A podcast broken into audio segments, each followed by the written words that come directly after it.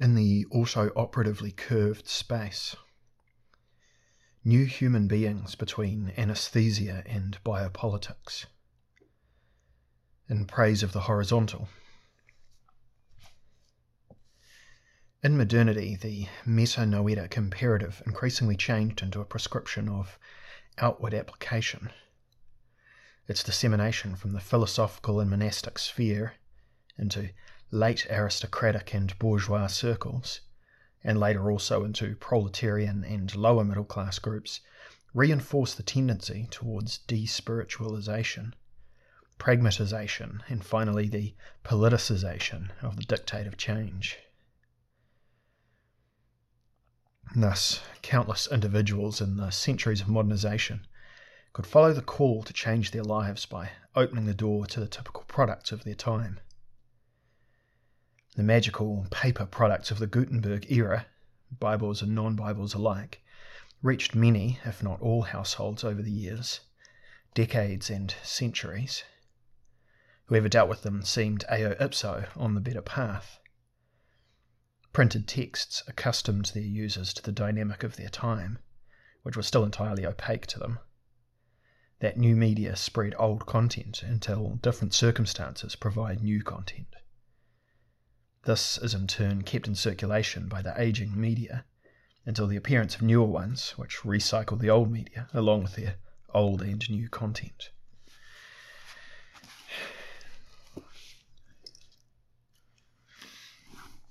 And what is decisive in all this,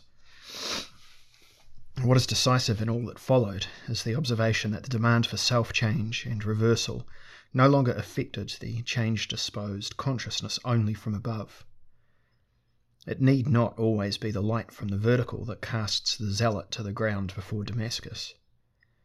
The bright streak on the horizon towards which we wander on the ground now takes on a new spiritual and moral value. If the east is red, it cannot be a mistake to walk in that direction. The Reformation abolished the spiritual privileges of monastic life, as every point in the world is equidistant from grace. This changed the preconditions for a radical rejection of the world in the most sensitive point. If the ascetics in their strict orders were no long were no closer to the light than the laymen in public offices and workshops, the latter could also find opportunities to advance spiritually by worldly means. The Enlightenment was able to follow on directly from this, and more than this, since the beginnings of the lighting policies that gave rise to the Lumieres. One could imagine the path to the illumination of all things as a gentle upward slope on which anyone with a vaguely good will who understood the signs of the times could move forwards. An inarticulate urge from within was now to be sufficient in order to find the right path. Where there is an urge, there is a way forwards. From the 18th century on, a constant striding along moderately rising paths was rationalized as the authentic mode of progress.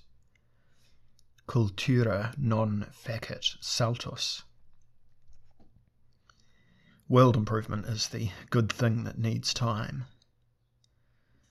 It is impossible to overstate the consequences of the shift towards a moderation of ethical standards, the tempering of aims restored in awareness of the moral chromaticism of the real. The ethical distinction moved to the level of nuances. It not only gave tepid Christians back their clear conscience, it even granted the worldlings precedence in the quest for the good life. In fact, it made it possible, after millennia of spiritual de- discrimination, to rehabilitate the worldly life as a positive movement in a horizontal, provided it showed a certain upward tendency. Whoever denied or dismissed this tendency was immediately reactionary. Whoever was not content with it would dream sooner or later of a vertical exit from anything that seemed horizontal, continuous, or foreseeable. Of revolution.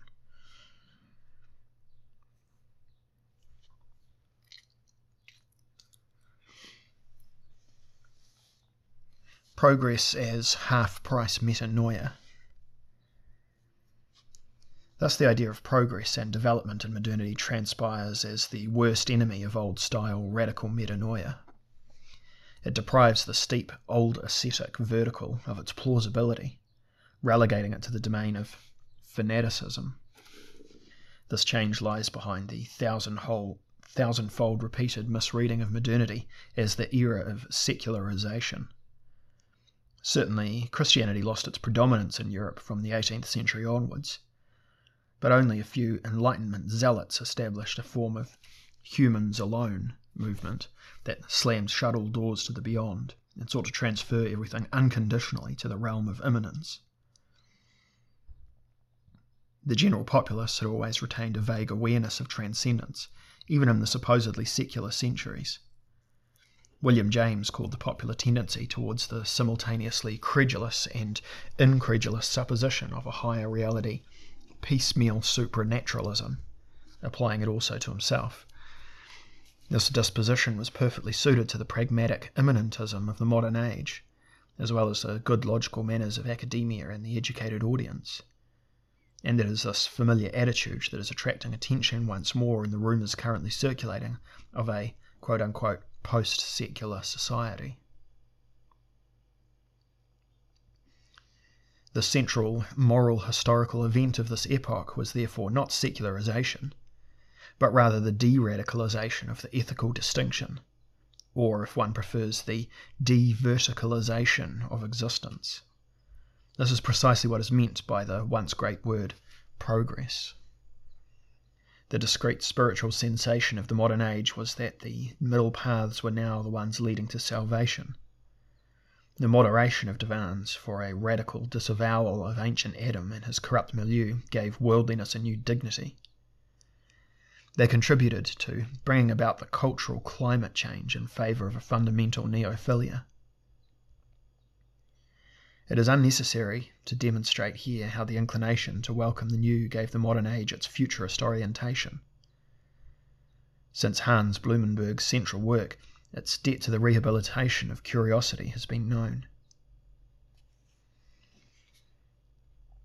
In its quieter periods, especially 1648 to 1789 and 1815 to 1914, and once more from 1945 to the present day, the newer era, all in all, was an age of half price metanoia. In these times, one could safely go along with the development driving forwards grosso modo and let Adam live in a bourgeois guise. To consider oneself one of the justified one of the good, it was sufficient to be in step with the times and follow the general trend of progress. From a critical point onwards, the reversal of consciousness was even supposed to take place for free, simply by remembering one's natural goodness. Rousseau even managed to proclaim Adam the true human being and denounce all attempts by civilization to educate him, better him, and make him strive upwards as aberrations. To this day, we do not know what caused the deeper culture rupture in recent centuries. Rousseauism, with its doctrine that true nature is free for all, or Leninism, with its fierce re raising of the price for changing the world and humans. The latter spawned activists who prided themselves on large scale killing for the good cause, while the former seduced countless educated men of the 19th and 20th centuries into believing that one could restore the human being's inner truth by doing away with all the cultural trappings and artistic superstructures. The half price metanoia that defined the moral modus operandi of progressive semi secular society from the Baroque onwards enabled the historic compromise between self improvement and world improvement. While the former was still entirely the business of the change willing individual, the latter depended on the performances of the teachers, inventors, and entrepreneurs who populated the social field with the results of their activity. Pedagogical results on the one side, technical and economic results on the other. As far as changes of method are concerned, one notes how the emphasis increasingly shifts from the practicing self influence of the individual to the effects of teachers and inventors on the many from without. When Seneca wrote to his only student, Meum opus es, this was barely more than a motivating turn of phrase, not to mention a charming expression of pedagogical eros. He himself knew best of all that even in the demanding relationship between master and student, everything ultimately depends on the latter's willingness to mould themselves. Things look rather different from when the modern school and the guild of human fitters set about their work. Their life changing intentions are undeniable, but their angle of attack is chosen in such a way that there can be no doubt as to the primacy of the outside influence. The early school drill has always preempted the student's own performance. Syllabuses lay down the courses of study before it can even occur to pupils that they might have an interest of their own in this or that subject. And for the buyers of competence expanding devices, a possible contribution of their own is essentially meaningless from the start compared to the performance on offer. Each time it is the optimization from without that keeps the upper hand even when the inner sediments of tuition and the habitual use of life heightening means works of art, prostheses, vehicles, communication media, luxury items, etc., become second nature for students and users.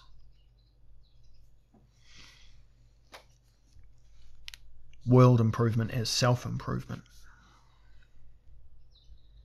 These observations can be translated into a distinction. In the practicing life of the spiritual ascetic, virtuoso or athletic type, the agent has a self improving influence on themselves via the direct route of daily training. On the path of world improvement, by contrast, they become a user of objective optimization tools that modify their ethical status indirectly at most, albeit not insignificantly. This distinction directly concerns the way in which the call to change one's life modifies the existence of the individual as we have seen, where the meta metanoetic imperative is accepted at its full price to retain our business jargon, existence comes under the steep vertical tension. It imposes the passion form of the individually chosen field on life, whether that of the quote unquote religious, artistic, political, or sometimes also the sporting sphere. If, on the other hand, the half price imperative is adopted, as in the shallower forms of enlightenment, progressive thought, and starry eyed idealism. A mode of existence is established whose aims are facilitation of life, breakdown of vertical tension, and avoidance of passion. As, as long as the moderate tendency succeeds in presenting itself as the reasonable, that is, in the process of becoming the real, and thus claims universal validity, it is not overly problematic to compare and perhaps even equate technological progress with moral and social progress. For conventional progressism, the for conventional progressism, the journey forwards and upwards is one that does not need to be completed under one's own steam. It is like a current that we can allow to carry us. Coming from distant sources, it has flowed through entire epochs, our ship of progress would not have travelled so far had it not been drifting on this current, though we have only recently started guiding it towards the port. Shame on anyone who has trouble imagining rivers that flow uphill. What today one calls complex masses and qualified movement evolving systems to neutralize the paradox and the requirement that forwards should simultaneously mean upwards. The postmoderns sheepishly note down the pale remnants of progress under the heading Complexity Increase, as long as the early Enlightenment, looking ironically over the shoulders of the positive religions itself, functions like a religion, however, as an illusion training club for groups, and as a practice system for internalizing surrealistic assumptions about individuals. It is the duty of every decent human being to promote the conviction that there are indeed rivers which flow uphill.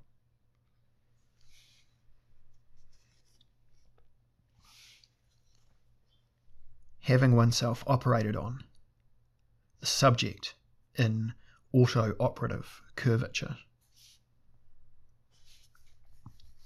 It is necessary to insist on these essentially familiar and established observations because the complications that will concern us in the following can only be understood against this background. They relate firstly to the intense frictions between the strong and weak forms of the meta noetic imperative in modernity and secondly to the relationship between the optimizations I carry out on myself and the life improvements which, as a contemporary of advanced inventions and services, I arrange for others to perform. I shall refer to the first mode of action as self operation, which makes the phrase having oneself operated on as a logical choice for the second. Together they refer to competing modes of anthropotechnic behaviour. In the first, I am moulded as an object of direct self modification through measures on my own. In the second, I expose myself to the effects of others' operating competence and let them mould me the interplay of self operation and having oneself operated on encompasses the entire self concern of the subject. Modern conditions are characterized by the fact that self competent individuals increasingly draw on the operative competence of others for their acts on themselves. I call the referring back of having oneself operated on to self operation the auto operative curvature of the modern subject. It is based on a strongly evident fact. Whoever lets others do something directly to them is indirectly doing something for themselves. This leads to an altered way of integrating suffering into actions. The competent subject must not only attend to the expansion of his own radius of action, it must also extend its responsibility for treatments through others. It's easy to see why this is the only possibility in a modernized world. Individuals are not only unable to take the entire work of changing the world upon themselves, they cannot even take care of everything required for their own personal optimization by themselves. By exposing themselves to the effects of others' ability to act, they appropriate a form of passivity that implies a roundabout or deferred way of acting themselves. The expanded passivity competence of the moderns expresses itself in the willingness to have one operated on in one's own interests.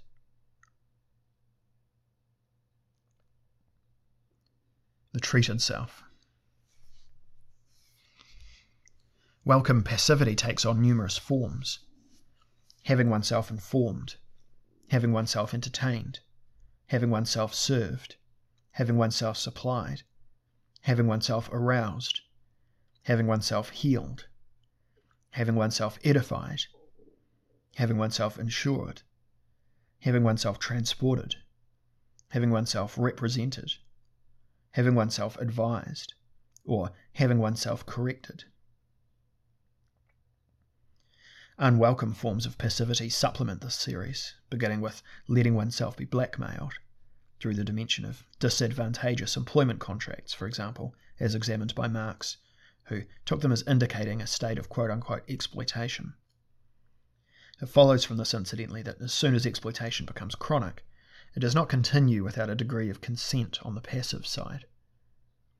Finally, we shall mention letting oneself be deceived. It becomes relative in situations where the subject cannot cover its need for self deception alone, and in order not to relent in its desire, turns to a qualified illusion provider who can supply what is needed. Whatever the subject lets others do to it, it not only appropriates the quote unquote treatments after the fact, but seeks them of its own accord and integrates what is done to it into what it is into what it does to itself. From this perspective, one can see through Sartre's worn out statement that we must make something out of what has been done to us as a one eyed version of the passive active interconnection. As is well known, Sartre always emphasized the act of self appropriation, which puts an end to the previous acceptance of heteronomy. With this act, the subject breaks away from its being object for others, thus realizing its freedom at the same time, it does away with the bad faith that made it pretend to be a powerless something. Whoever claims to be a thing among things has originally deceived themselves. It's not hard to recognize the model of resistance being applied to the philosophical analysis of existence here. One can even discern the dramatic shadow of the French Revolution in the projection's background. In addition, this accelerated the shift towards the externalization of the dictate of change and its ambivalent outcome called into existence the modern forms of radicalism. Dissatisfaction with the results of the revolution produced the concrete desire for its repetition. Dissatisfaction with the repetitions produced the abstract longing for its permanence. Sartre was lucid enough to transfer the chronic dissatisfaction from the outer front back to the inner one. The consequences speak for themselves. If self realization is presented as a rejection of passivity that must constantly take place anew, the ghost light of permanent revolution takes hold of the individual's self relationship. And Sartre, referring to Trotsky, in fact, spoke of true morality as a conversion permanente. This approach could only produce one result the simultaneously destruction of politics and morals. What is decisive, in fact, is the free cultivation of the passive elements in the individual's self relationship, corresponding to the auto operative constitution of modern existence. For this, we certainly do not need to choose the perverse exploitation of the suffering position, masochism, where the sexual relationship is embedded in a game of domination. In one of the most impressive sections of his early central work, Sartre shows this mode of having oneself operated on as the paradigm of a cunning, voluntary, becoming object for others. Brilliant in literary terms, but factually misleading. The field of personal interest and skilled passivity is far more extended than the perverse contract of the pain seeker with the appointed abuser expresses. It is also much more broad than one can grasp via the critique of power and domination. If I arrange for a transport company to take me from A to B, I take on board the driving service offered as an acceptable suffering. Rides on hired vehicles only actually turn into masochistic ordeals on certain days.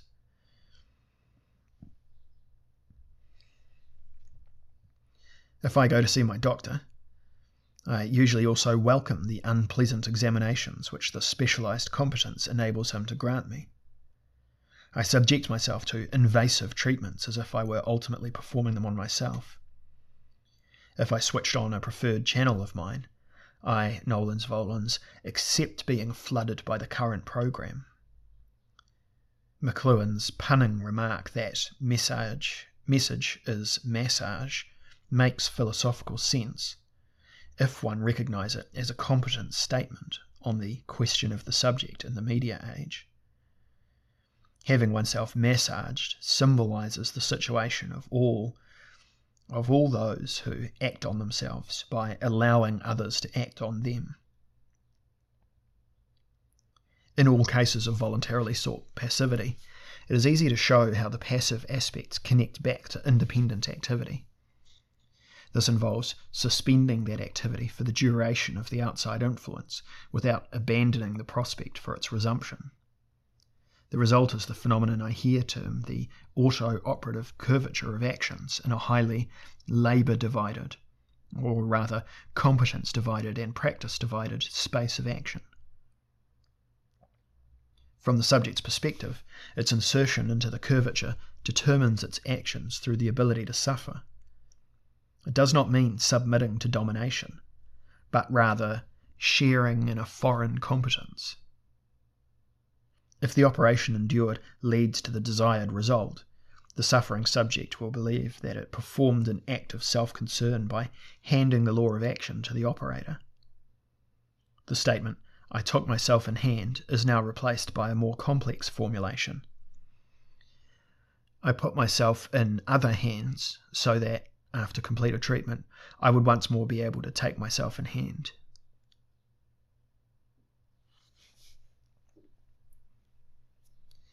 If it were possible to keep its pietistic connotations at bay, one could mark this figure of a passivity underpinned by independent activity as the manifestation of quote unquote calmness that is constitutive of modernity.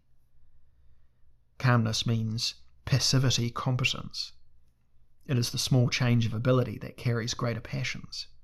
It comes into play in situations where the subject is ready and willing to take the position of a client and profit from the savoir faire of the operating partner. It is thus more a mode of prudence than the modern substitute for wisdom that Heidegger wanted to see in it.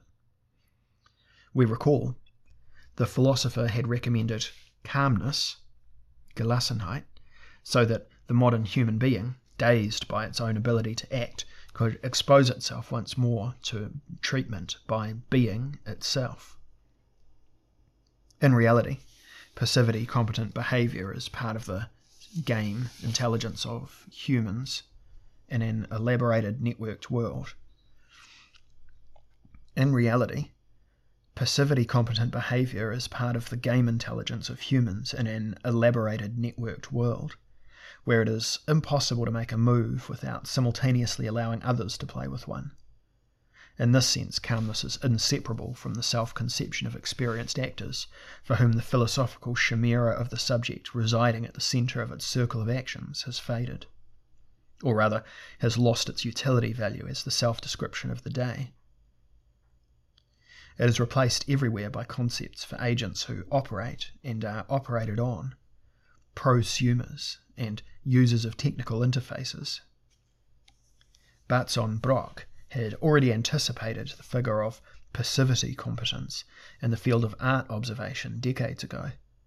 From 1968 on, he set up visitors' schools at the Documenta in Kassel and had meanwhile developed these further into the fourfold concept of the certified consumer, certified patient, certified voter, and certified recipient.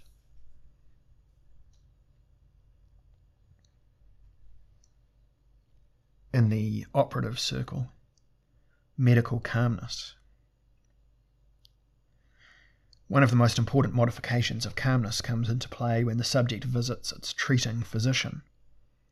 Although the recent culture of having something done to oneself, which I shall here call the general form of having oneself operated on, generalized the figure of the client. The medical field contains an older form of passivity, for which one normally reserves the word patient. It would not be surprising if it disappeared from the vocabulary of the medical system in the course of the 21st century, surviving only in conservative subcultures where sickness is viewed as a chance and the accident as a medium of self experience.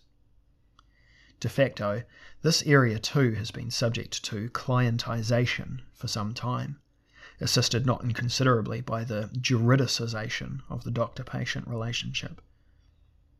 But whatever one calls the relationship between the doctor and their counterpart becomes acute when the latter entrusts themselves to the former for a surgical operation. Now one conventionally speaks of having oneself operated on, meaning that faced with a serious diagnosis, the patient must be prepared for subjection to an invasive treatment. The content articulated in the old medical maxim, vulnerando sanimus, we heal by wounding, translates on the patient side into a hypothesis. By allowing the infliction of skilled injury on myself, I contribute to my recovery. Although the asymmetry between the poles of patient and operator is great here, there is no doubt that the patient is an indirect co actor and thus meets the criteria for action in the auto operatively curved space. The curvature is rounded into a complete circle if the operator is the operated, a rare exception, but one that applies several times in medical history.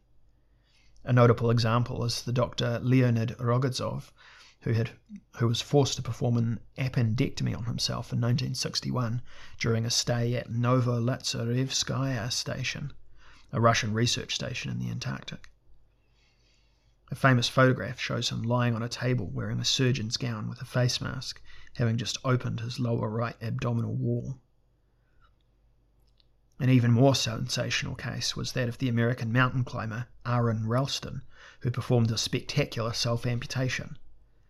Following an accident during a mountain hike in Utah in April 2003, in which his right arm was trapped under a dislodged boulder, he decided, after attempting in vain to free himself for five days, to break his lower arm bone and sever the flesh with a blunt pocket knife.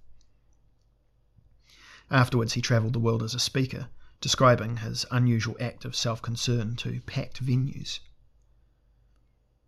In 2000, there was considerable attention in the media to the case of the then 29 year old British performance artist Heather Perry, who performed a trepanation on her own skull using a local anaesthetic and a special drill, supposedly to cure her chronic fatigue and attain a higher level of consciousness.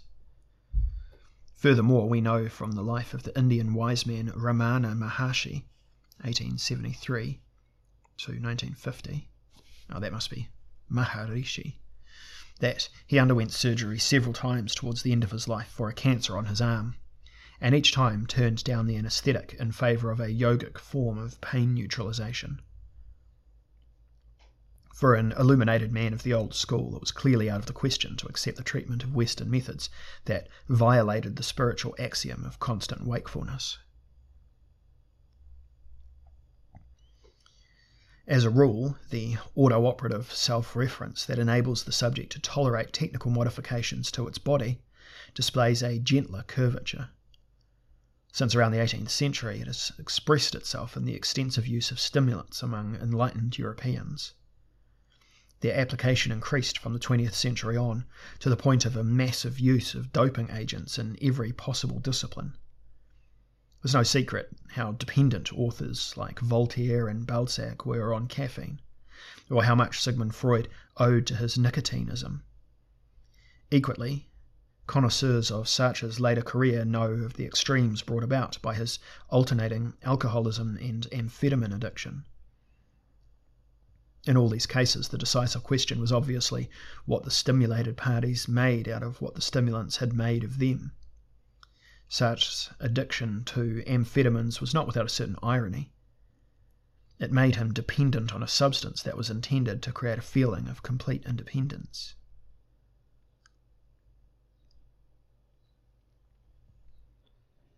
October Revolution, the ether anesthetic. From the mid 19th century on, surgical operations saw the inclusion of anesthesia, without which having oneself operated on, in the narrower sense, would be inconceivable today.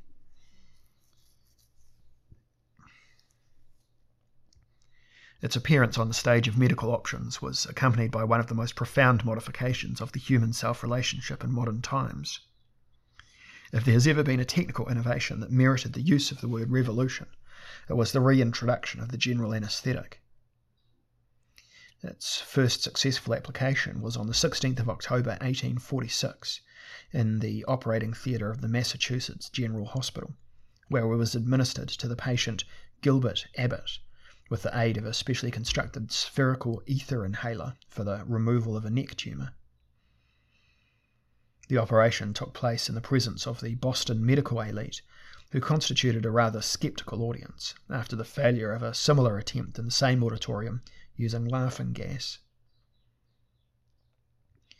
Once William Morton, the constructor of the ether ball, had induced the patient to take a few deep breaths from it, the surgeon, Dr. Warren, carried out the operation in just under three minutes. Before the reintroduction of the general anaesthetic and surgery, speed was of the essence. With no pain whatsoever felt by the patient. After completing the demonstration, Warren supposedly turned to those present with the words, Gentlemen, this is no humbug. Thus, the strongest neo evangelic message in medical history was conveyed by the greatest understatement.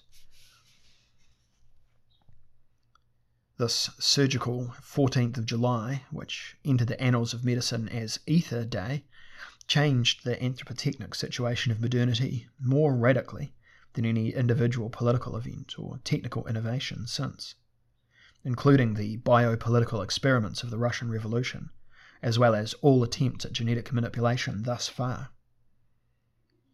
While the Bastille was immediately torn down as a supposed quote unquote symbol of despotism, the patriot Palloy, a quick witted building contractor who had appeared on the scene with a demolition crew as soon as the fortress was stormed, supposedly received the commission to demolish it as early as the 16th of July. The American doctors reverently preserved the scene of the rebellion against the tyranny of pain.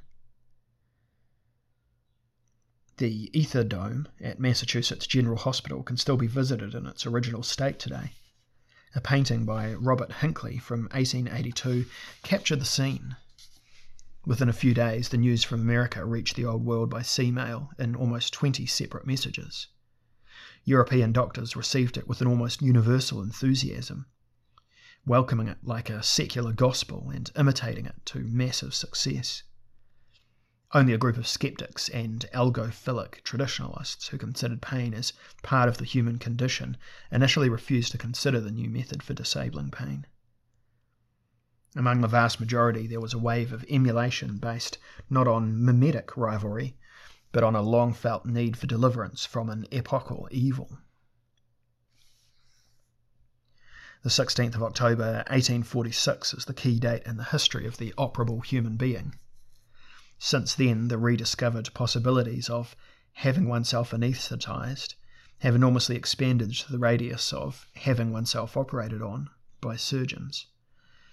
Through the development of such new anesthetics as Evipan, 1932, or Propofol, 1977, as well as highly effective opium derivatives, professionalized anesthesia has for some time also had efficient short term narcotics at its disposal enabling a significant reduction of wake up time. Thanks to intensive research, the depth of, depth of the narcosis can now also be closely controlled, and the constant improvement of the necessary equipment rounds off the optimization of anesthesia. What made these rediscovered possibilities was the fact that between 1490 and 1846, European medicine almost entirely forgot the anaesthetic techniques of antiquity and the Middle Ages, especially the formerly well known and frequently used soporific sponges, which contained highly effective extracts from poppies, henbane, mandrake, and hemlock. This amnesia, which is still virtually inexplicable, was a factor in the harsh climate of reality throughout the modern age until the mid 19th century. In this era, surgical operations were almost always torturous affairs that amounted to agonies for the patients.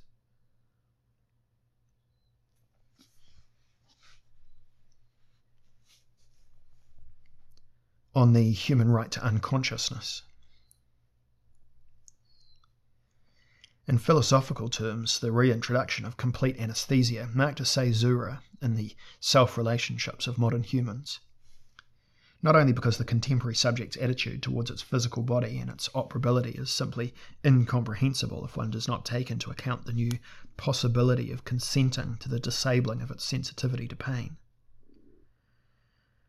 As self awareness is often extinguished along with it, the subject faces the dramatic choice for temporarily resigning from its being for itself and entirely adopting the position of an unconscious in itself and not only agrees to this injury in its own interests, the precondition for all having oneself operated on in the stricter sense, but also affirms artificial unconsciousness to gain an advantage. This is significant because it explicitly articulates a previously unimaginable thesis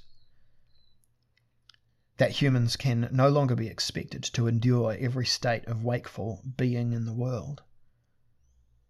In this context, it is worth mentioning that before the term anesthesia was officially suspended, officially established in the early 19th century, one sometimes spoke of suspended animation. This better expressed the central principle of the general anesthetic, liberating the patient for the duty of animated passion. One could say that in October 1846 the human right to unconsciousness was established. The right of not having to be present in certain extreme states of one's own psychophysical existence. The claim to this right had been prepared by a fashionable gesture of the late 18th and early 19th centuries. The proverbial phenomenon of fainting due to overstimulation, which was accepted in particularly sensitive people, those of the female sex, as a mark of cultivated weakness, and flourished in the historical symptoms, excuse me, hysterical symptoms of the late 19th century.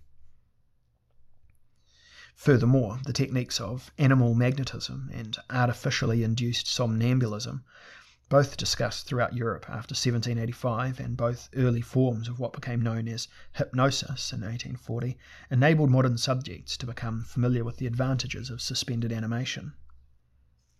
These methods, which became common from the late 18th century under the name of mesmerism, also in the context of social vaudeville entertainment, occasionally served among doctors after 1800 as a forerunner of chemical anesthesia. Mesmerism enjoyed an intensive reception by the Romantics and German idealists, as it could be interpreted as the royal road to the realm beyond everyday consciousness, almost a form of experimental theology. This play with artificial unconsciousness reached its pinnacle in the 1830s when laughing gas became the party drug of the British upper class. At the same time, elegant opium eaters and educated narcomaniacs could be sure that their confessions would be read attentively by the public interested in anesthetics of all kinds. Even two generations later, the propagandists of the Theosophical School, founded in 1875, Helena Blavatsky, 1833 to 91, Annie Besant, 1847 to 1933, and Charles Leadbeater, 1847 to 1934, who showed a precise feeling for the spiritual market in mixing European mysticisms with Indian pyrotechnics, found an audience that longed more than ever for instruction in the art of self renunciation in the service of the self. Typically, modern techniques for expanding one's passivity competence were rehearsed in all these forms of conditional self renunciation, though not always with ego strengthening prospects. The element of auto operative curvature manifests itself most clearly in the medically required general anesthetic, as it constitutes a borderline case of temporary not being oneself in the service of being oneself. It indicates a liminal zone that can only be shifted to regions even more distant from the self through an artificial coma, provided that the prospect of a controlled return to waking life is assured. Consent to this type of suspended animation means the last possible level of calmness.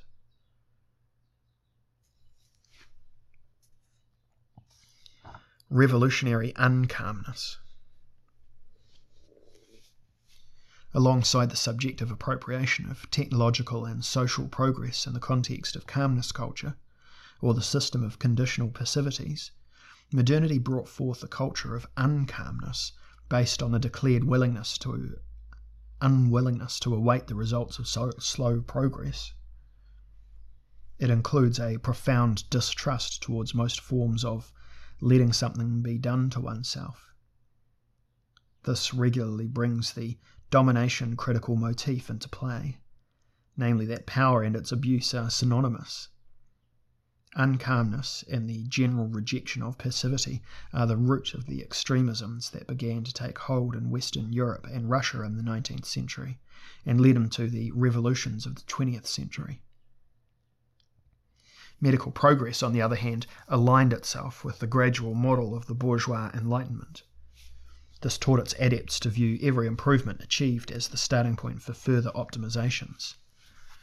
This applied not least to anesthesia supported surgery, which, despite its great leap forwards around the middle of the 19th century, generally remained a case of cumulative skill increase on the path of progressive moderation. The simultaneity of optimism and realism in the standard concept of progress was tied to an ambitious cultivation of the feelings of the time. At every moment, satisfaction in what had been achieved was meant to balance out impatience at what still had to be achieved. Everything already possible had to be viewed in relation to the prospect of the not yet feasible. In any case, participation in the great work of uplifting mankind, quote unquote, was unattainable without constant training in patience and impatience. Both attitudes were based on the tacit assumption that the path to further civilization was itself a civilized journey. The uncalm of modernity was responsible for demonstrating what can happen if this precondition is rejected. The adherents of extremist positions refuse to participate in the balancing exercise between patience and impatience, voting instead for radical exhilaration According to them, the truth lay in imbalance. Good, for them, was one sided and partisan. Never give up impatience. This was the axiom of the desire committed to radicality. According to the purveyors of the extreme, the only respectable form of progress, the one that would tackle the social question at its roots, does not come gradually, but must rather constitute a sudden and irreconcilable rupture in the usual way of, of things. It is not an additional step on a prescribed path, more like a wild ride through uncharted terrain. The revolution builds its own roads in the direction it chooses. No slip road from the past can dictate where it should go. In the conquest of the improbable, yesterday's realists are out of place as route planners. The followers of such ideas rely on the objection that one must not be taken in by the illusion of the necessary gradualness of progress for it conceals the reprehensible slowing of development by a class of ruling preventers who are secretly determined to keep the people waiting until the end of time. They say progress, but what they mean is the perpetuation of the status quo. The most familiar version of this thesis is the Marxist one, which states that only the quote unquote greed for profit of the capital owners prevents the general release of quote unquote productive powers in favour of the workers who are usually blithely equated with the quote unquote people. Another popular idea was the anarchist maxim that the preventers were first and foremost among the representatives of the state and its notorious ally, the church, which meant that only direct violence against both could bring about the necessary destabilization of the situation. Only dead souls accept the principle of gradual progress. Whoever is still morally alive listens to the voices testifying here and now to the intolerability of the prevailing conditions. These voices give the individual in revolt the mandate of immediate overthrow. The young Marx unforgettably formulated the categorical imperative of the revolution. It is the absolute duty of the activist, quote, to overthrow all conditions in which man is a debased, enslaved, neglected, contemptible being.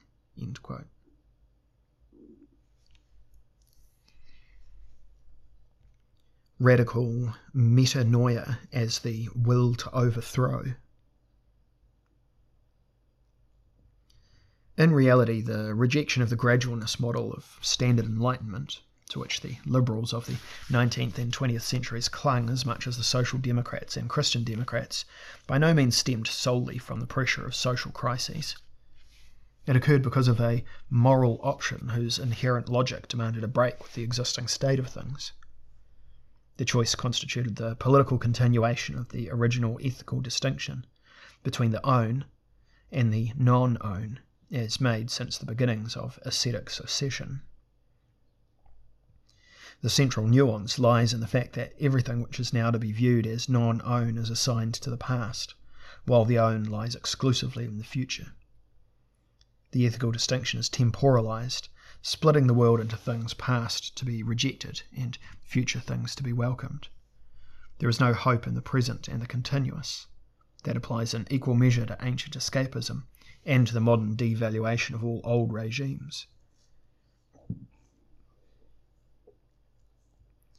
But after the ontology of the finished existent was abandoned, and the becon- becoming of a different world transpired as increasingly plausible, indeed inevitable, the future became an attractive home for those who made the great ethical distinction anew. Thus it becomes deplorable to seek the attainment of satisfying conditions via the gentle slopes of bourgeois world improvement. Whoever chooses this path has essentially already decided to leave everything as it was no matter how many changes of detail might give the impression that the affirmability of conditions is on the increase. In truth, the primacy of the past remains in force as long as the relationship between the vertical and horizontal dimensions is defined by the dominance of the latter. What the world lacks are not people willing to go along with changes on the plane.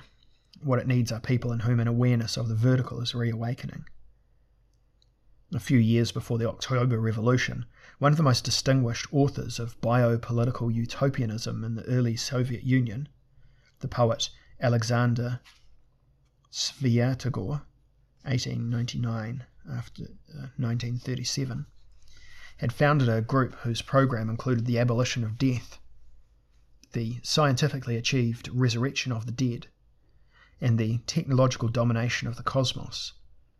The group called itself the Verticalists. Only those who take the idea of world improvement utterly seriously will arrive at the view that world improvement is not enough. Identification with the principle of externalized metanoia leads to the insight that the existing world, that is to say, the given social order, will remain incorrigible until its basal, basal construction flaws, class society, and the unequal distribution of material and immaterial wealth, are rectified. Thus, the world of the existent must not be progressively improved, but revolutionarily eradicated. With the help of reusable elements from the old, re- old construction, the new construction can begin after the great rupture in the spirit of equality before the achievements, past and futures ones alike. Conventional progressism must be rejected so that the good intentions underlying it can take effect. It seems that the naivete of the progressives has been seen through once and for all. They sincerely believe they are doing a service to freedom by opting for small controlled steps in reality, they are allying themselves with what is quintessentially bad, with the conditions based on the private property of world improving means. The notion that property is the means to all other means was ruled out by the new radicals. The deep seated ressentiment towards private property including towards anything private, blocked the conclusion that follows from any impartial examination of wealth producing and freedom favouring mechanisms. An effective world improvement would call for the most general possible propertization. Indeed, the political metanoeticians, enthused over general dispossession, akin to the founders of Christian orders who wanted to own everything communally and nothing individually,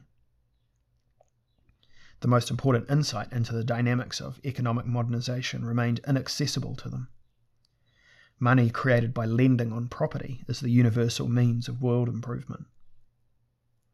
They are all the blinder to the fact that, for the meantime, only the modern tax state, the anonymous hyper billionaire, can act as a general world improver, naturally in alliance with the local militarists not only because of its traditional school power, but most of all thanks to its redistributive power, which took on unbelievable proportions in the course of the 20th century.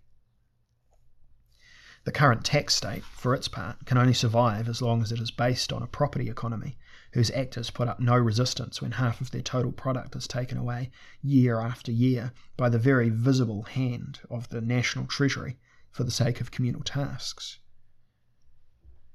What the uncalm understand least of all is the simple fact that when government expenditures constitute almost 50% of the gross national product, this fulfills the requirements of actually existing liberal fiscal semi socialism, regardless of what label is used to describe the situation. Whether people call it the New Deal, social market economy, or neoliberalism, what the system lacks for total perfection is a homogeneous worldwide tax sphere and the long overdue propertization of the impoverished world.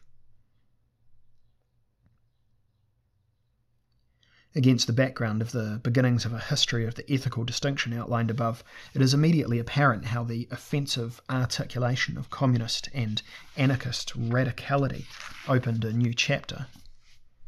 It deals with the breakthrough of the metanoetic imperative into the political dimension. Its most ambitious manifestation coincides with the strongest tendency to external application. This is why the 20th century was the age of the commissars, who believed in changing the world by external and extreme means. We recall Arthur Koestler's essay, The Yogi and the Commissar, which was published in 1942, in the heart of Europe's darkness, and in 1945 supplied the title for a volume of essays on the moral situation of the time that gained international recognition. Political verticalism, the new human being. On the eve of the Russian Revolution, then, verticalism could no longer assume its original form, in which it would purely have concerned individuals. Since the beginnings of ethical secession, it had been entirely down to them to force the impossible and remould themselves through tireless asceticism into wise men, God men, new human beings, preferably alone or in cooperation with other like minded individuals if absolutely necessary. Even the wise men on the throne, Antoninus Pius and Marcus Aurelius in the West, Milinda and Ashoka in the East, did not think for a second of turning their individual philosophical metanoia into a state metanoia, a reversal for all. Even Paul, whose message was of the end of the world of death, was only actually speaking of the few who, through concern for their salvation, would be capable of joining the ranks of the saved before the imminent end. In the course of its progress through the age of immanence, the absolute imperative turned into a dictate you must change the world, down to the very last elements of its construction and with the involvement of everyone. Whoever sought to execute this dictate as a mere constant progression through the synergy of school, the market, and technology would be falling prey to the most dangerous of all temptations from the start. They would be succumbing to the siren song of the bourgeoisie to choose the path of conformity, on which the old state remains intact beneath the semblance of constant improvement. The revolutionary, however, has themselves tied to the mast like Odysseus. Undaunted, they traverse the ambivalent zones where liberal and social democratic sounds tempt them. The better they know what they are refusing, the more cold bloodedly they can remain committed to the mission. The great change, then, can only be brought about by a categorical renunciation of the shaping principle of the old world, a decisive rejection of mankind's division into the privileged and the non privileged, the haves and the have nots, the knowing and the unknowing, the rulers and the ruled. This new version of the metanoetic imperative directly affects the agents who submit to it what it demands of them is no less than a complete break with their previous lives and a transformation into revolutionaries. This cannot be achieved by those who content themselves with electing a party that loudly proclaims rebellious slogans, and least of all by those who think it is enough to harbour secret satisfaction when the bourgeois media report bloody areas of quote unquote revolutionary violence. The revolution demands an integral discipline whose absorptive energy absolutely matches the great asceticisms of antiquity and the Middle Ages. Above all, becoming a revolutionary is not simply a decision. One cannot transform oneself into the human of the future overnight. The new human being is a great not yet for itself, even if it is brought near by the most feverish anticipations. Entrance into the revolutionary process, therefore, is initially merely the beginning of a protracted self renunciation. Whoever opts for the revolution as a new form of belonging must first admit that they are still human through and through. Infused with the hereditary injustice of the entire history of mankind, filled with the inner sediments of class society, spoiled by the misconditioning of all previous generations, perverted and distorted even in the most intimate elements of their sexuality, their taste, and their forms of everyday communication. They also remain the old human being in their continuing inability to be brotherly, most of all because they still exist as the victim of a distorted life instinct, or, as Trotsky wrote, a pinched, morbid, hysterical fear of death, the deepest source of non solidarity among mortals. The only difference between the revolutionary and the old human being was that the former has realized the nature of themselves and others, while the rest either suffer mutely or succumb to one of the countless self delusions that historical humanity developed in order to accommodate itself to its situation. The choice of an existence in revolution rules out both muteness and accommodation. Because it prefers the arduous path, it is comparable to an adept's flight to the Dharma path, or a novice's entrance into the Christian order. Perhaps the elite of Lenin's professional revolutionaries proves the validity of this analogy, at least in ideal, typical terms. The difference, however, is a significant one. For the latter activists, there was never a binding monastic rule, unless one counts the abstract imperative of total self instrumentalization. An even greater difference is that the worldly or transcendent ethical authorities, which could have assessed the course of the revolution according to universally valid criteria, were disabled within their respective jurisdictions. The actually occurring revolution claimed ethical sovereignty, thus immunizing itself to all verdicts from out from without. If the party was always right, this was because the revolution is always right. Consequently, those who actually carried out the revolution were right. Hence, even their perversions were meant to be subject only to their own interpretations. No one who was not themselves at the front of the revolution was entitled to a judgment about the means it should choose. It alone could know how much killing was necessary for its success. It alone could decide how much terror would guarantee the triumph of its principles. It was Georg Lukács who, amid the war between white and red terrorists, coined the phrase second ethics for the free choice of means by the bearers of the revolution. This resulted in a situation where the revolution taking place could only be understood by its current leaders. The statement, I am the revolution, was only true in theoretical and practical terms of Lenin and Stalin, who lived in the hotspot of the event, while none of the others, even seasoned fighters, could be sure of understanding the revolution. They all lived with the constant risk of suddenly being exposed as counter revolutionaries. It was no longer enough to be orthodox in one's adherence to revolutionary principles. Now one also had to be an orthodox believer in the incomprehensibility of the daily manoeuvres of one's leaders.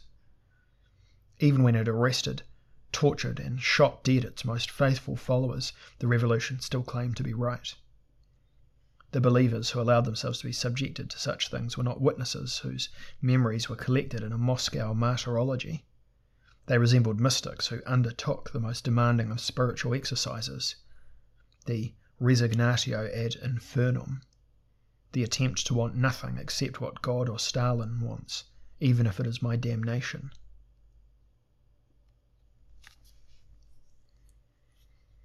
Communist production of humans. In our context, there is no need to address the religious or religion parodying dimensions of the Russian Revolution. It is sufficient to hint at how the revolutionary complex of events took up the motif of human production which was virulent since the Enlightenment, and pushed it to its provisionally greatest heights. It was characteristic of the communist experiment that, from the outset, it fought on both anthropotechnic fronts simultaneously in order to connect the spiritual ascetic and biotechnical components as directly as possible. One must keep this strategy in mind whenever the frequently invoked formula of the new human being is used. This production took place firstly in the elite cadres of the party, the training centres of the revolutionary morals. These were the collecting places for individuals who, after an initial act of radical metanoia, were working on the eradication of the old human in themselves. It's hardly necessary to show in detail how the dispositions of orthodox spirituality still in effect here, with their thousand year culture of deselfing, became important. Anyone who postulated the new human being after 1917 only had to cover a small part of the moral evidence for this demand with the modern arguments that had been circulated in Russia since 1863, the year in which Chernyshevsky's epoch defining light novel What is to be Done was published. Rakhmetov, one of the book's heroes, was a modern ascetic who slept on a bed of nails, trained his muscles, and strictly monitored his diet. How many replicas of Rakhmetov were at work in the Russia of Lenin and Stalin is a question to which we will never find a clear answer. The only certainty is that whoever demanded the utmost of themselves in the face of the revolutionary upheavals stood in a tradition that extended back from the Philokalia, the belated Russian counterpart of the Imitation of Christ, to the Desert Fathers and the monasteries of Athos, and still had a virulent reservoir available for metanoetic procedures. Secondly, The call for the new human being is formulated in socio technical and biotechnical language because the productive powers involved by Marxism are, according to their moral potency, powers of world improvement, the revolution states that they can and must be applied to human material. If one wants to establish socialism according to plan, its architects must make themselves uh, its architects must themselves be produced according to plan. Bukharin's well known claim in 1922 that the true aim of the revolution must be to alter people's actual psychology clarifies the dimensional leap in revolutionary anthropotechnics. With the production of the producer, the producing collective reaches the stage of reflexiveness. What was once transcendent morality becomes part of a circuit. The eternally unchanging group of asceticisms is replaced by a cybernetic optimization system. Many authors, including Trotsky, do not content themselves with the call to rebuild the psyche, and even held out the prospect of the genetic reconstruction of humans, even their cosmic form. The foremost revolutionary demand was the physical optimization of humans through an elimination of sick and inferior variants. Much the same as in the contemporaneous social democratic, bourgeois, and folkish programs. This was to result in the improvements of mental qualities.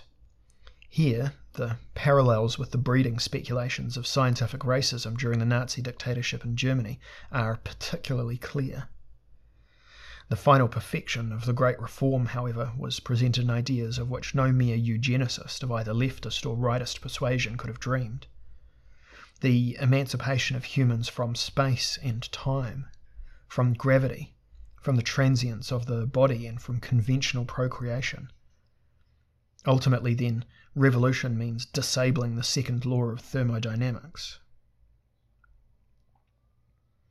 Even in the most utopian of concepts, one can easily see how the figure of action in the auto operatively curved space affects the level of great politics to produce a revolutionary passivity, along with the revolutionary culture of activity. Whoever has grand plans must also endure a good great deal. In truth, everyday life after 1917 already forced the masses to be prepared for having themselves operated on by the functionaries of the revolutionary state. The new human being could only be forced into existence if the current ones were willing to undergo major operations. The role of surgical metaphors in the language of the revolutionary leaders would merit a study in of its own. They clarify the price of every political holism. Whoever conceives of societies as organisms will sooner or later be confronted with the question of where to apply the amputation instruments. It is only in this context that the role of the aesthetic avant garde in the Russian Revolution should be acknowledged. It committed itself to the titanic task of raising the passivity competence of the impoverished masses within a few years to the historically necessary level. The principal agitative quality of revolutionary art stemmed from the intoxicating project of proclaiming, for the first time in history, the passion for all. This is the meaning of the didactic turn evident in the manifold varieties of committed revolutionary art. Peak performances of suffering were now offered by the commissars to the many, who had previously known only vulgar suffering. No one was to be denied the right to crucifixion, though the technical matters of burial and resurrection were not settled in every detail. To convey what was on offer on a sufficiently broad scale, the fiction was spread that every single national comrade had entered a contract of treatment with the revolution, stating that they were ready and willing to endure and affirm whatever they were subjected to for their own good by the agencies of the great change. Only in the light of this hypothesis can one grasp the unfathomable passivity with which countless people bore the hardships of the transitional time between the legendary storming of the Winter Palace and Stalin's death. The most important shared task of the revolutionaries was undoubtedly that of enduring the revolution and furthering it in the mode of suffering under it. No one can deny the great achievements of the Russians and the peoples associated with them in the field. Even if the theory of the religious nature of revolutionary ideology has been repeated ad nauseum in the relevant literature, it must nonetheless be emphasized that by its design the Russian Revolution was not a political event, but an anthropotechnic movement in a socio political guise, based on the total externalization of the absolute imperative. Its contribution to make the nature of religion explicit is of lasting significance, placing it in the group of synthetic illusion practicing organizations in modernity, of which I have shown above using the example of the Church of Scientology how they go about the production of auto hypnotically closed counterworlds.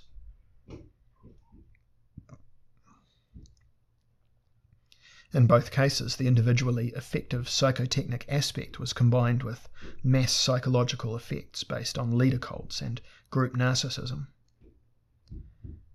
In undertaking a large scale attempt to seize power over conditions, the communist experiment demonstrated what activists should believe in and what they must allow to be done to, to themselves for the old human to be remolded into the new one. De facto, the communist upheaval triggered the second emergency of extensive biopolitics in the modern age. We discussed the first above in our recollections of the early modern state's demographic policy. The latter had failed spectacularly in the fine tuning of its methods where, with consequences whose darkness requires no further elaboration here. The biopolitics of the Russian Revolution could likewise not be sure of its results, albeit for entirely different reasons. While the early modern state sought to produce the greatest number of subjects and took on board an enormous surplus of unusable ones, the revolutionary state strove for an organic collective of convinced individuals and accepted the risk of losing all the others. The first biopolitics sought the solution to its problems in the mass export of humans and extensive internment, while the second found the solution in mass internment and even more massive extermination of humans.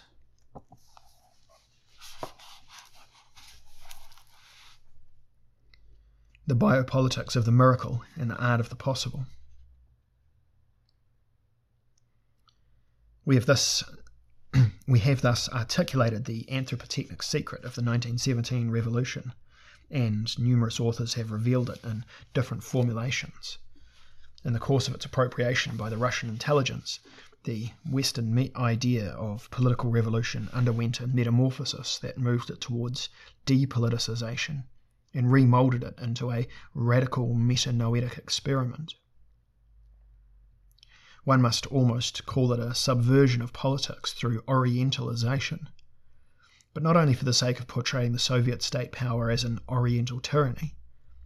East, in this case, refers to the tendency towards the supremacy of the spiritual factor. It seems that a revolution on Russian soil could only take place without becoming a. It seems that a revolution on Russian soil could only take place without becoming analogous to a conversion. The result was the enormous spectacle of a conversion from without. Conversion means spiritually resetting one's life. Revolution implies a gesture of redesigning the world from zero. It transforms historically congealed reality into a mass without qualities that could literally turn into everything, anything in the reconstructive phase. In the chemical flask of revolution, the matter frozen into qualities is transformed into a totipotent potential that can be used by new engineers for free subjects, uh, for free projects. Where would improvement is the priority?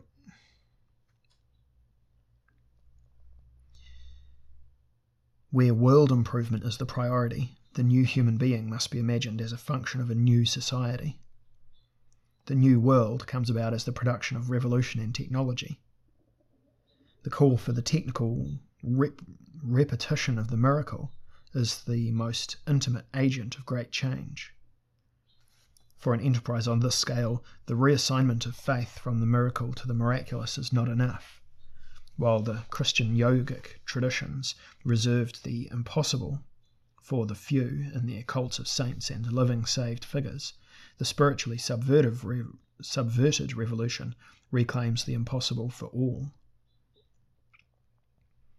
The definition of politics as the art of the possible, thus my premise, passed its historical test grosso modo. The good German Chancellor, Otto von Bismarck, to whom we owe this formula, was presumably unaware that he had coined a phrase that momentarily put him on a level with the classics of political theory. He knew exactly what he was talking about, however, as he witnessed the opposing position, the politicization of the impossible, and the remoulding of daydreams into party programs. On a daily basis, in all varieties from left to right, in the Berlin Reichstag, as well as contemporary German and European journalism.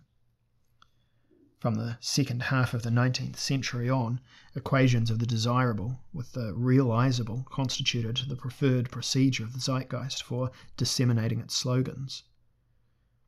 At the same time, the mass press had recognized its most important task in the transport of illusions to its customers. In the era of mass circulation, the media are, in fact, not so much organs of enlightenment for an audience of learners as service providers in the auto operatively curved space of mass having oneself deceived. Only in contrast to the laconic thesis of the last German realpolitiker can one understand what happened in Russia in the wake of the October Revolution. It created a platform for politics as the art of the impossible. In full awareness, it abandoned the standard model of rational realism in favour of an unabashedly surrealistic praxis, even when it donned the blood-stained mantle of a real politic of revolution. Though it presented itself as gruesomely realist in order to secure its initial victory, it knew that it could only survive as long as there was a light shining on it from far above. It could only gain its justification in the steepest vertical. Verticalists were no longer simply the utopian poets around Svyatogor, who had published his Verses on the Vertical already in 1914. The entire revolutionary elite was inspired by verticalist commitments.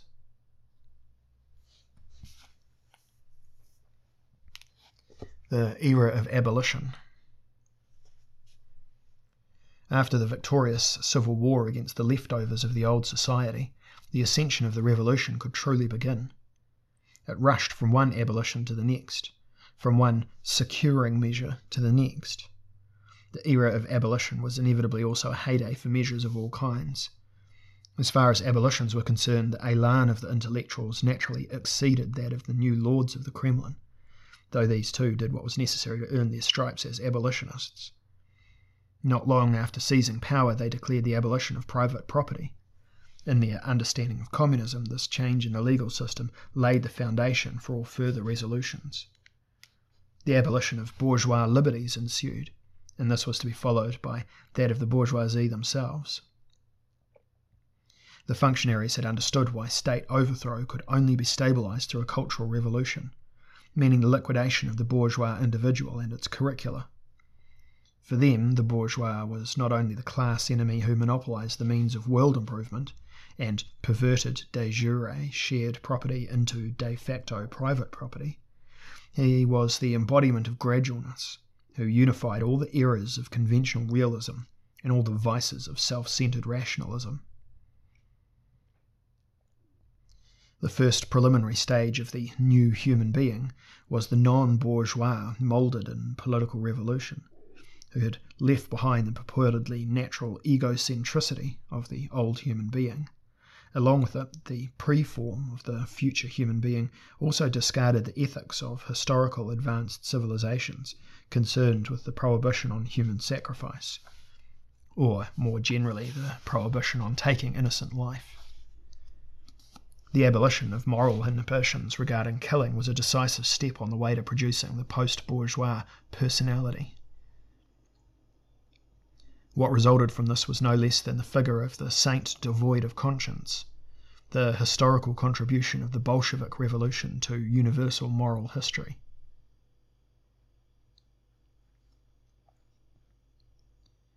Being and Time, the Soviet version. In his book Soviet Civilization, Andrei Sinyavsky illustrates the prototype of the new human being using the figure of Felix Edmundovich Dzerzhinsky, 1878 to 1926, chief of the notorious Cheka, the early Soviet secret police. He describes the feared model functionary who had spent 11 years in banishment in Tsarist prisons, whose training camps for those determined to stop at nothing between 1897 and 1917 as a man of steel with a soul as clear as crystal. He assumed the role of the Soviet Union's chief executioner not because of cruel inclinations, but rather because he was prepared to sacrifice not only his own life, but also his conscience on the altar of the revolution. As a consummate Leninist, he had internalized his teacher's doctrine that the revolutionary knowingly gets his hands dirty. Only by sullying, sullying himself morally could he express his loyalty to the great cause. Like many historically aroused contemporaries in the 1920s, including those from the camp of non Bolshevik revolutions, Dzerzhinsky had learned to interpret being as time as a result, he wanted to do only what time wanted him to do. Th- he wanted to do only what time wanted to do through him. With the obedience of the calm person, he listened out for its signals, which could seemingly be received unencrypted at the time. Quote, and if he orders you lie, do so. And if he orders kill, obey. In this context, it seems almost it almost seems to follow a legendary template that this man, who was responsible for the liquidation of hundreds of thousands, had wanted to be a monk or a priest in his youth. It may be a tendentious fabrication that, as a crypto Catholic, he secretly prayed to the Virgin Mary between cruel interrogations, or perhaps even after days full of executions. His wife stated plausibly that Dzerzhinsky, the selfless activist who worked round the clock, who slept in a narrow iron bed in his office and died of exhaustion at the age of 48, had spoken of one day resigning from his office as chief executioner of the revolution and as People's Commissar for Education, devoting himself to the education of children and young people for the coming society. Sinyavsky comments, quote, Isn't that a wonderful prospect, in the spirit of communist morality? The chief executioner converted into chief educator. And yet, the transition from the extermination of unusable and unconvinced humans to the breeding of usable and convinced ones seems far less absurd if one takes into account the logic of acting from zero underlying both of these functions. What distinguishes the Soviet executioner from de Maistre's executioner is that one cannot possibly imagine him secretly saying to himself, no one liquidates better than I.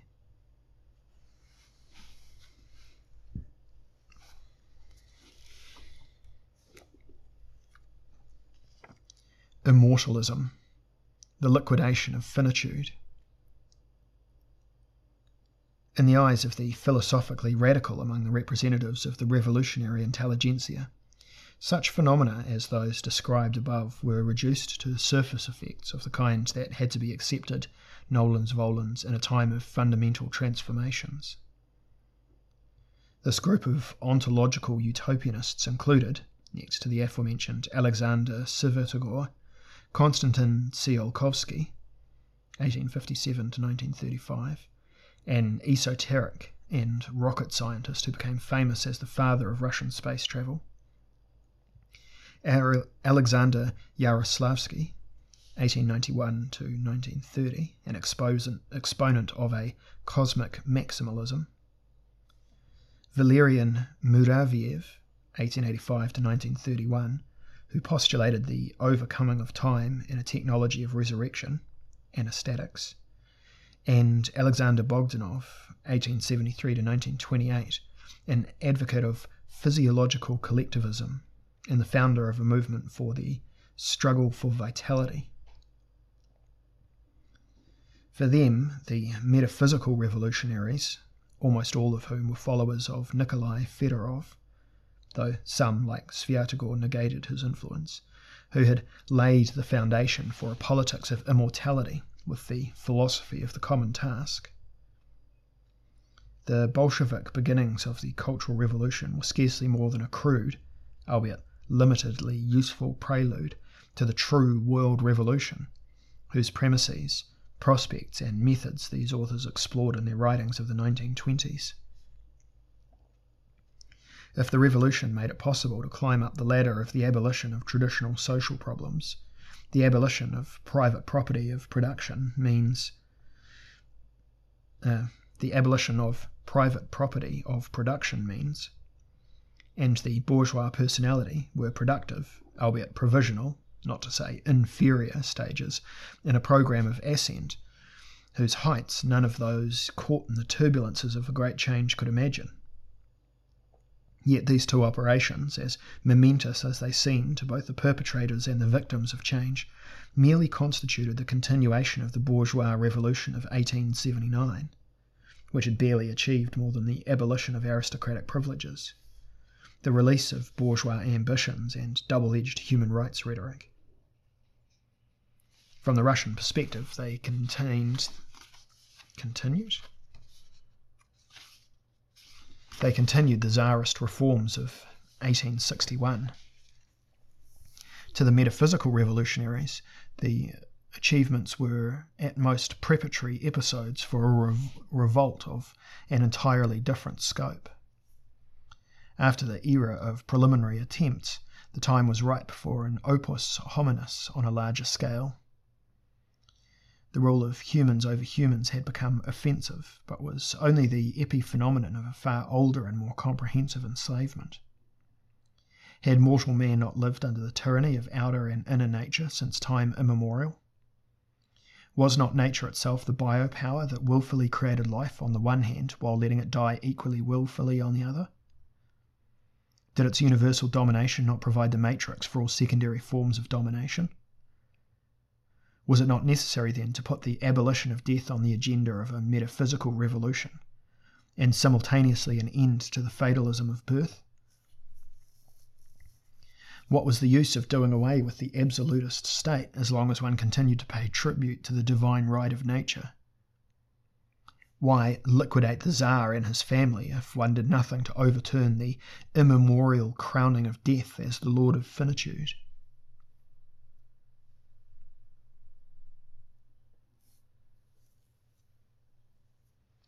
Ending the epoch of death and bagatelles.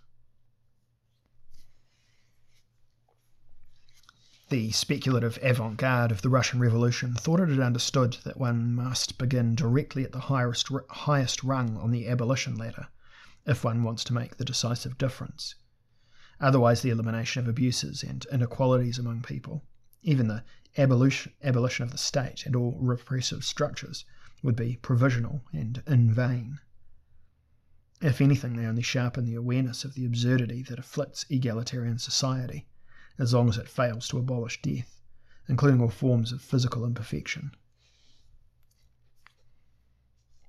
Whoever wishes to eliminate the final cause of harmful privacy in human existence must do away with the enclosure of each individual in their own little piece of lifetime.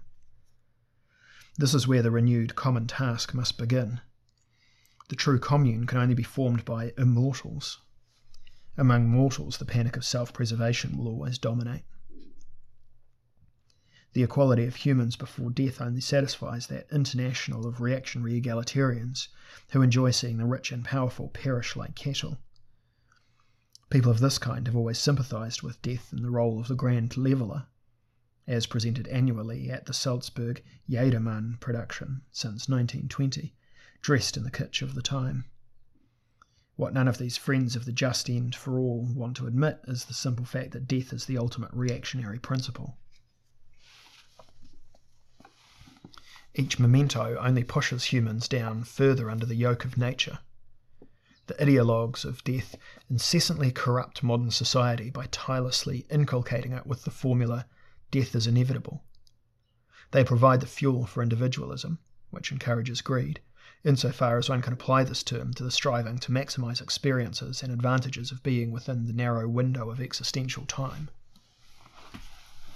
There could only be such a thing as a being unto death, which Heidegger emphasized as a structural feature of existence in his principal work of 1927, because even the most radical thinkers of the agonizing bourgeoisie had not participated in the furthest reaching revolution of the present day. In 1921, Alexander Svyatogor postulated a new agenda, beginning with this contention.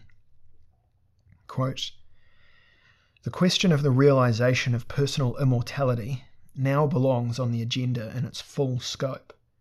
It is time to do away with the inevitability of natural death. In these words, we once again hear the tempus est with which Christian apocalypticism turns into the project of history. Time itself has reached the point of supplying the password for the final historical enterprise. Do away with time. Whoever has understood the spirit of the age must ensure that there will soon be no more talk of finitude. The epoch of death and bagatelles was coming to an end. What was beginning was the era of immortality and infinity. Quote, biocosmism alone can define and regulate society as a whole. One year later, Alexander Yaroslavsky announced the birth of cosmic maximalism, which incorporated immortalism, interplanetarism, and the suspension of time, while Alexander Bogdanov simultaneously published his ideas on a quote, tectology of the struggle against old age. End quote. He enthused over the notion that one could realize socialism physically by turning entire populations into artificial kinship circles and immune alliances through extensive reciprocal blood transfusions. With this physicalization of brotherliness, blood, usually the domain of the right, transpires as the medium of an actual communist circulation.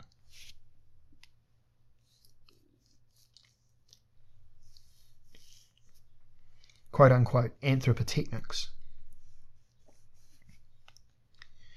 Among the authors of the metaphysical revolution of the 1920s, if I am not mistaken, it was Valerian Muraviev who examined the question of producing the new human being most extensively, thinking through its technological aspects from the widest possible perspective.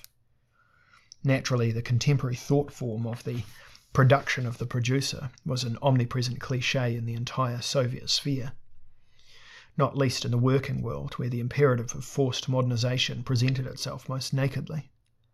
It dictated the mass production of socialist proletarians as the most pressing planned task.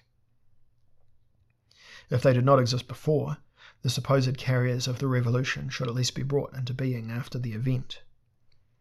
The language game of human production was equally firmly established in Soviet pedagogy. As far as we know, however, it was Muraviev whose writing of the early 1920s contained the first use of the term anthropotechnics, largely synonymous with the word anthropurgy, coined at the same time, who aimed more for the production of a higher form of human. Owing to his study of Eastern and Western spiritual traditions, Muraviev saw the connection between the ascetic and the technical revolt against nature more clearly than other authors with biocosmist, immortalist tendencies.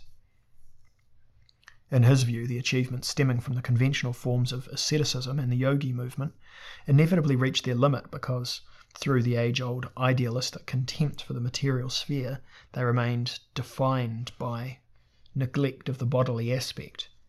The remoulding of human beings, however, was not conceivable merely in mental and moral terms.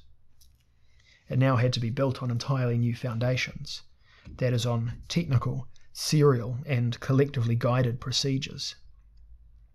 Among these, Muraviev states eugenics would only have a secondary function on account of its clumsiness. Certainly, he writes, the eugenic procedures of the present go far beyond the primitiveness of Paracelsus's attempts to breed homunculi in calf stomachs or pumpkins.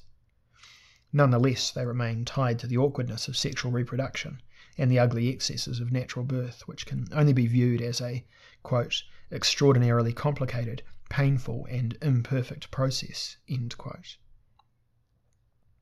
Eugenics through breeding, which produces favourable results with plants and animals, can only be transferred to humans to a limited degree.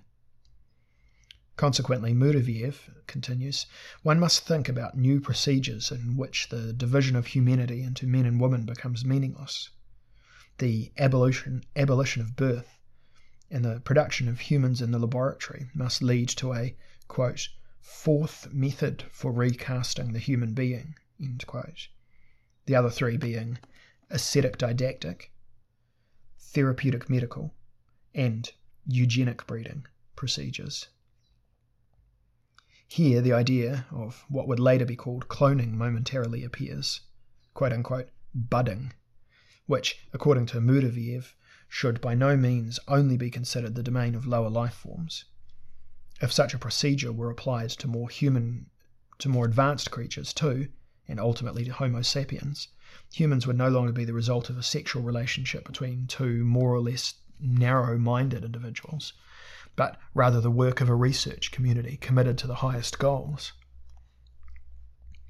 When this community devotes itself to the production of humans, it celebrates a technical sacrament in free synthesis outside of the old nature. The appearance of new human beings would mean that of a new body, which could subsist on light and would no longer be subject to gravitation. At the same time, the new technology for creating humans would bring on an unheard of level of individualization within reach.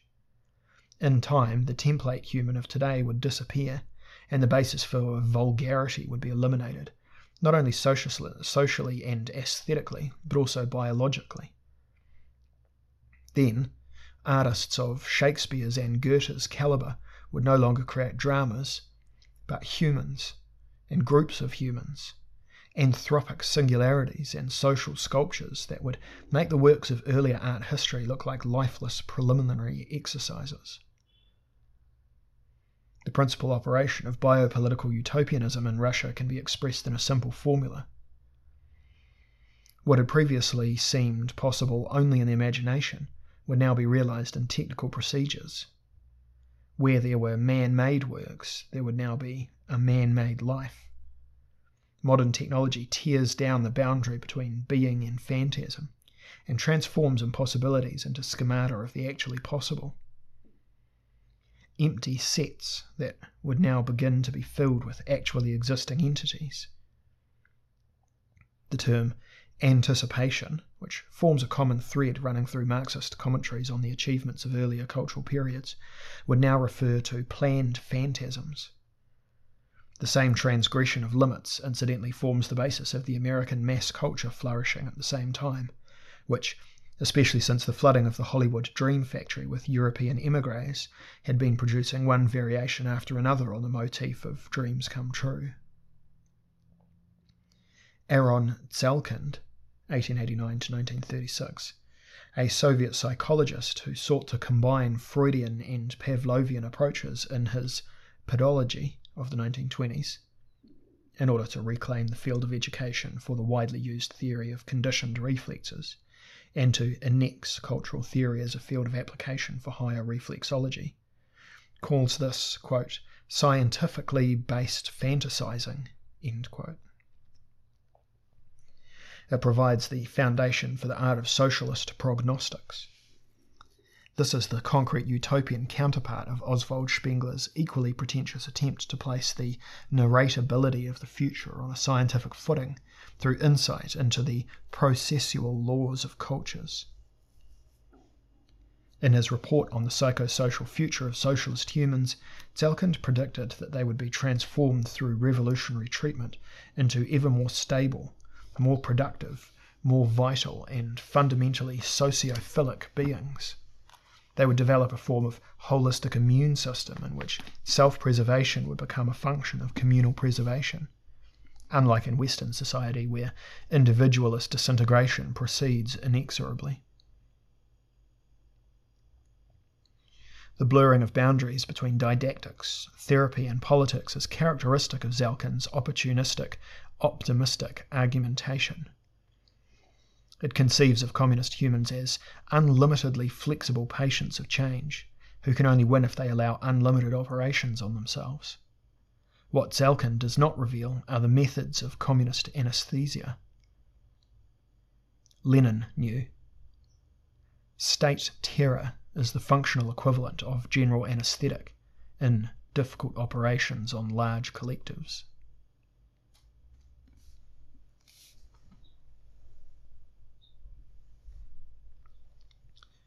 Post communist postlude Revenge of the Gradual. I shall refrain from commenting on the empirical fate of the immortalist and biocosmist impulses in the early phase of the Russian Revolution. No one should be surprised if the gulf between the programmatic and the pragmatic is dramatic in such projects. If there were a pantheon of Icarian phenomena, the Russian bio utopians would have to claim a chapel of their own. Almost all of these protagonists of the highest abolition perished in the turbulences of the revolution they had so vigorously affirmed, except for Konstantin Tsiolkovsky, who, co opted and honoured by Soviet officials as a brilliant son of the people, died at an advanced age in 1935. All other protagonists of the biopolitical revolt met an end more typical of the time. Svyatogor disappeared in a corrective labour camp in 1937 at the age of 48. Muraviev's trail ends around 1930 when he was roughly 45 in a detention camp, probably on the infamous Solovetsky Islands in the White Sea. Yaroslavsky was shot dead while trying to escape from said camp in December 1930, aged around 35. Bogdanov died in 1928 at the age of 55 after performing a blood transfusion experiment on himself. Tselkind died of a heart attack at 48 in 1936 upon receiving the news that the Central Committee of the Communist Party had condemned and banned his pedology as quote unquote anti Marxist pseudoscience. It seems equally superfluous to explain at length why, after the end of the Second World War, and all the more after the implosion of the Soviet Union and the Eastern Bloc around 1990, virtually no one in the East or the West has the slightest interest in a revolt against the human condition. The old Adam, the unconscious, and the entire syndrome of finitudes, except in the simulation rooms of the unrestricted modern museum, where there is a curator for every revolt. It would be a grave error, however, to conclude from the global anti utopianism after 1945 which was only broken up by the third youth movement in the 20th century, the International Student Revolt, that the system of modern societies had lost its forward orientation and its quality as a universal training camp for ever growing virtuosities, or qualifications and competencies. In reality, the global system after 1945 simply carried out the necessary course correction it eliminated the mode of revolution from its catalogue of operative options, instead deciding entirely on that of evolution. The appearance of neo revolutionary discourses around 1968 was merely an expanded romanticism that appropriated such historical figures as Lenin, Stalin, Mao, Brecht, and Wilhelm Reich as ready mades. In the principal current of the time, the Gradualness Party came to power more, once more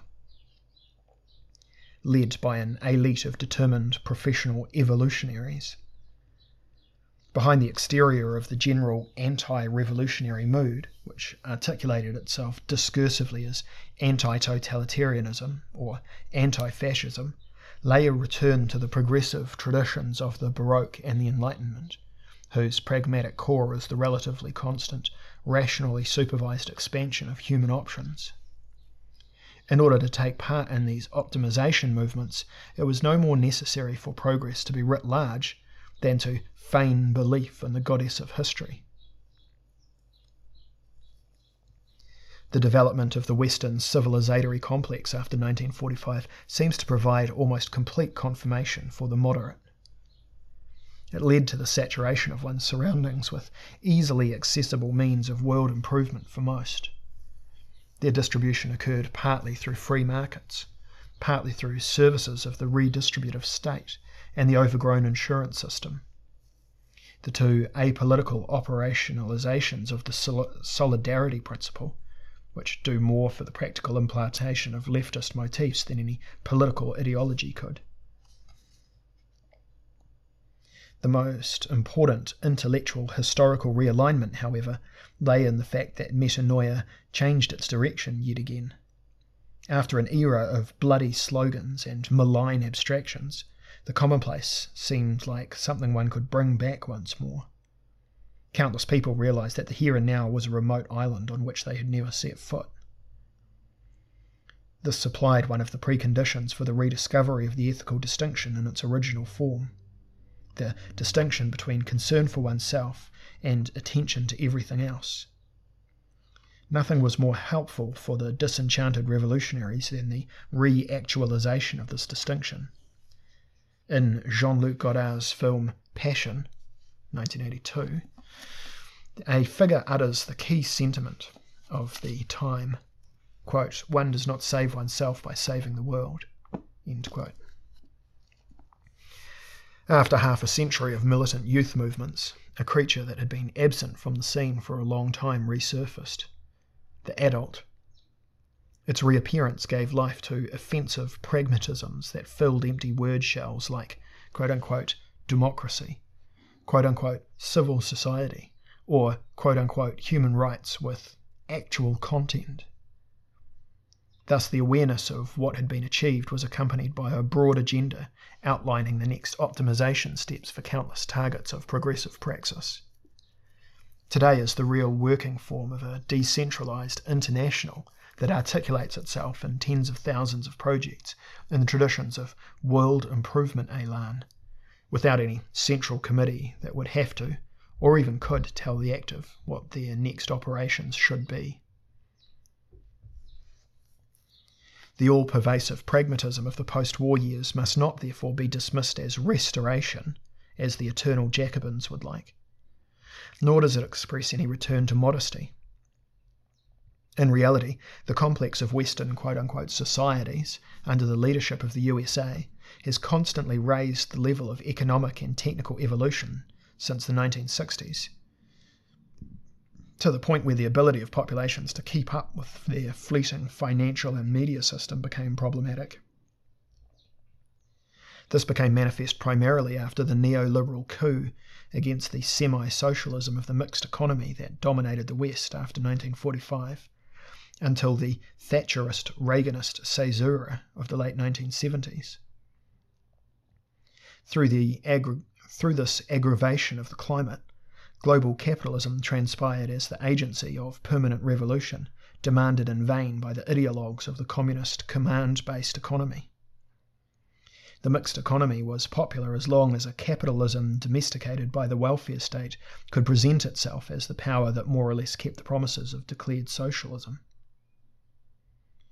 In the meantime, the accelerated permanent revolution, known for the last 20 years as quote unquote globalism, is compelling countless people to work once more on the expansion of their passivity competence much to the displeasure of the last devotees of quote unquote permanent revolution in Europe, who dream incessantly of the lost comfort of Rhine capitalism. Exposed to the cruelties of the expanded world market, they feel the compulsion to have an operation again, this time to improve their competing fitness on the now unpredictable world markets. In the great financial crisis of 2008, however, the necessity of having operations also caught up with the operators. The supra epochal tendency of modernity towards a de verticalization of existence continued under the present conditions. At the same time, the symbolic immune systems demanded fine tunings that would break through some of the automatisms of overly cued secularism this is the origin of the widespread new interest in quote unquote religious and spiritual traditions, and the discreetly reawakening awareness of vertical imperatives. In fact, a resolute anti verticalism established itself in the dominant forms of the zeitgeist after 1945. In existentialism as the cult of finitude, in vitalism as the cult of overexertion in consumerism as the cult of metabolism, and in tourism as the cult of changing location. In this de-spirited time, top athletes took over the role of guarding the holy fire of exaggeration. They are the Übermenschen of the over, of the modern world. Beheaded Übermenschen, who strive to reach heights where the old human being cannot follow them, not even within themselves. It is the inner androids that now constantly exceed themselves. All that the old human being inside the athletes themselves can offer is a dull commentary on the performances of the uber androids they embody.